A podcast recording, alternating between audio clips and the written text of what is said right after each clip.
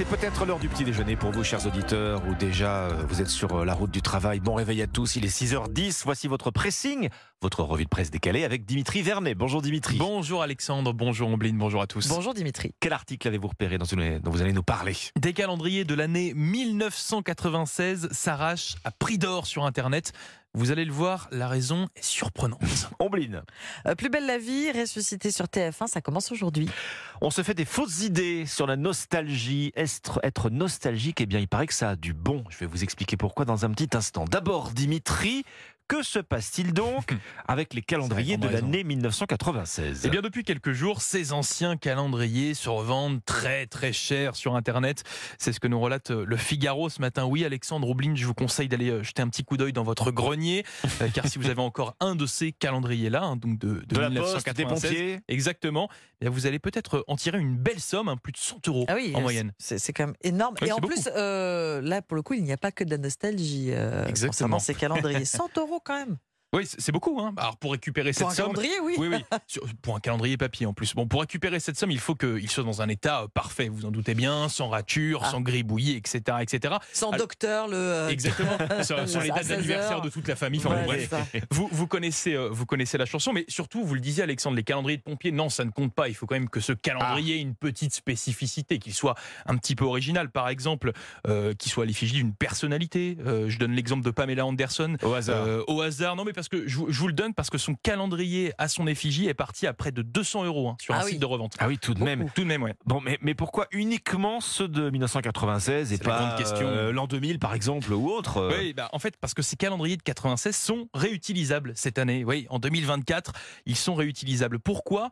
Eh bien, parce que 1996 et 2024 sont deux années avec énormément de ressemblances. Tout d'abord, elles sont toutes les deux euh, bien bisextiles, c'est-à-dire qu'elles comptent 366 jours elles commencent chacune un lundi, c'est-à-dire que nous sommes le lundi 8 janvier. Et eh bien en 96, mmh. c'était également un lundi pour le 8 janvier. Donc voilà, en termes de date, les calendriers sont identiques. Mais ce n'est pas tout, car les internautes ont également bien remarqué des ressemblances sur les événements rendez-vous de l'année. 2024 est une année olympique, tout comme 1996. 2024 est une année d'élection aux États-Unis tout comme en 1996. Voilà, assez d'éléments qui ont fait monter la, cote de ces calendriers datés de 1996. Et vous savez quoi, petite anecdote, ils seront également réutilisables en 2052. ça laisse un petit peu de temps. Ce que vous dites, c'est que acheter aujourd'hui un calendrier 2024 eh à, l'effigie d'une star de télé ou de C'est peut-être un investissement. Et, voilà, et, gardez-le jusqu'en 2052. Je sais ce que vous allez faire en rentrant à la maison, Dimitri. Vous avez fouillé dans vos archives, voir si vous avez un vieux calendrier. Aussi, hein. Les calendriers chatons, ça marche pas alors, comme les calendriers pompiers. C'est une effigie comme une autre, un chaton. C'est vrai, c'est vrai. On est donc en 2024. Eh hein. euh, bye bye 2023. Et puisque vous parliez de 1996, euh, Dimitri, bah, j'ai envie de vous poser une question à tous les deux, euh, à vous, chers auditeurs également. Est-ce que vous êtes nostalgique? Oh, Oui, quand même. Oui. La nostalgie, ah, bah oui, un petit peu. Donc euh... vous, êtes même, vous, êtes même, un peu jeune pour, pour être déjà nostalgique même. quant à vous, Dimitri. Mais quand même, non, si les petits souvenirs d'enfance, mm. euh, moi, ça me, ouais. je, je, suis nostalgique de tout ça. Bon, ah écoutez. Complètement. Moi, je Complètement, vis dans, je vis dans le passé, mais alors tellement. Mais parfois, c'est même pas facile. Hein pas facile. Alors écoutez, pas facile. Moi j'ai de quoi vous rassurer ce matin. Non, non, la nostalgie n'est pas mauvaise pour votre santé mentale. C'est ce que je lis euh, sur euh, slate.fr. Non, mais ça serait même tout le contraire en fait, ah selon euh, les spécialistes. La nostalgie, elle ne vous bloque pas dans le passé, dans une sorte de c'était mieux avant. Au contraire, elle, elle serait un atout psychologique pour le présent et pour votre futur. Elle aurait en fait trois fonctions bénéfiques. La nostalgie, elle accroîtrait les liens sociaux l'idée de se sentir connecté, mhm. voilà, puisqu'on quand on pense au passé, on pense souvent des événements associés à des personnes euh, qui nous sont chères. Elle servirait aussi à maintenir sa propre pérennité. Alors ça, ça veut dire bah, tout simplement s'inscrire dans le temps. Hein. Et puis, elle vous aiderait à trouver du sens. Hmm. Est-ce que vous avez la sensation, Ombline, de donner du sens à votre vie Alors, ça dans veut un dire accès de nostalgie? Effectivement, cet accès de nostalgie, on regarde le parcours, euh, le chemin parcouru et tirer de nouvelles conséquences aussi sur les. D'où vient etc. etc. exactement. Eh bien, la nostalgie vous aide aussi, si ça peut encore vous rassurer, à réguler vos émotions dans les périodes difficiles. Je ne sais pas si vous vous souvenez du Covid. Euh, Slate euh, rappelle cette étude qui, qui expliquait qu'écrire quelques minutes par semaine, coucher sur le papier comme ça, euh, un événement dont on est nostalgique, bah, ça aide à mettre les, à distance des choses assez désagréables comme les confinements et la pandémie, par exemple. Et ça stimule aussi la mémoire, la nostalgie. La nostalgie, c'est se souvenir. Et ben effectivement, Dimitri, il y a même des publications médicales à ce sujet qui nous disent que l'étude d'image du cerveau a montré précisément hein, que les accès de nostalgie activaient des parties de notre cerveau qui nous poussent en fait à poursuivre nos objectifs, à nous investir dans nos relations. En gros, bah, le miroir du passé pour, se, pour permettre de se projeter dans le futur. N'ayez pas peur, en conclusion, moi c'est ce que j'ai retenu. Hein. comme quoi. N'ayez pas peur d'être nostalgique. Vous voyez, on bline comme quoi.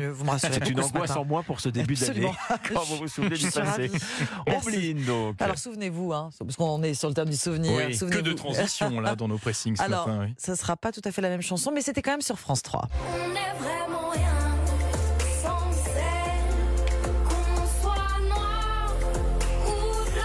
Alors oui, c'est plus tout à fait le même générique. On reconnaît, mais oui, un petit remix. Hein, c'est un petit peu nouveau aussi. Je vous parle télé à nouveau ce matin, puisque TF1 fait sa grande rentrée avec comme bouleversement à l'antenne dès aujourd'hui le retour d'une des séries les plus aimées des Français. Plus belle, la, vie. Le soap marseillais avait fait ses au revoir aux téléspectateurs de France 3 il y a un petit peu plus d'un an, après 18 ans d'aventure mouvementée.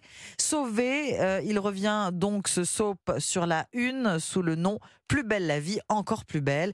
Et le Huffington Post nous dit euh, ce matin qu'il n'y aura pas que des nouveautés. Mais comment ça Qu'est-ce qui change alors Il y aura des nouveaux visages, forcément. Hein. Il faut un peu offrir à l'intrigue un nouveau souffle. Rassurez-vous, vous allez quand même retrouver de nombreux anciens qui ont marqué le feuilleton. Changement de décor aussi. Le tournage se déroule désormais dans la charmante ville d'Alost, à 25 minutes de Marseille. Ah, on se un peu plus ouvert. Ah, Exactement. Et c'est un décor surtout beaucoup plus naturel, puisqu'on est vraiment dans la ville de euh, Le temps du tournage, d'ailleurs, le bar de l'hostellerie d'Alo est rebaptisé le Mistral, le fameux Mistral eh de Plus belle la vie, où se passe beaucoup d'intrigue. Et puis l'horaire Rappelez-vous, la série euh, était diffusée le soir après le, journal de France 3. Eh bien, rendez-vous désormais à 13h40 ah, sur TF1, effectivement. Bon, le succès de cette série qui a duré 18 ans quand même, il y, a quand même des choses qui ne bougent pas. Là, vous allez nous dire ce qui ne change pas. Continuer à aborder des faits de société comme le consentement, euh, en ce moment la ménopause, la précarité euh, étudiante, plus belle la vie, c'est intégrer aussi des grands événements de l'actualité. C'est ce qui fait le sel, l'ADN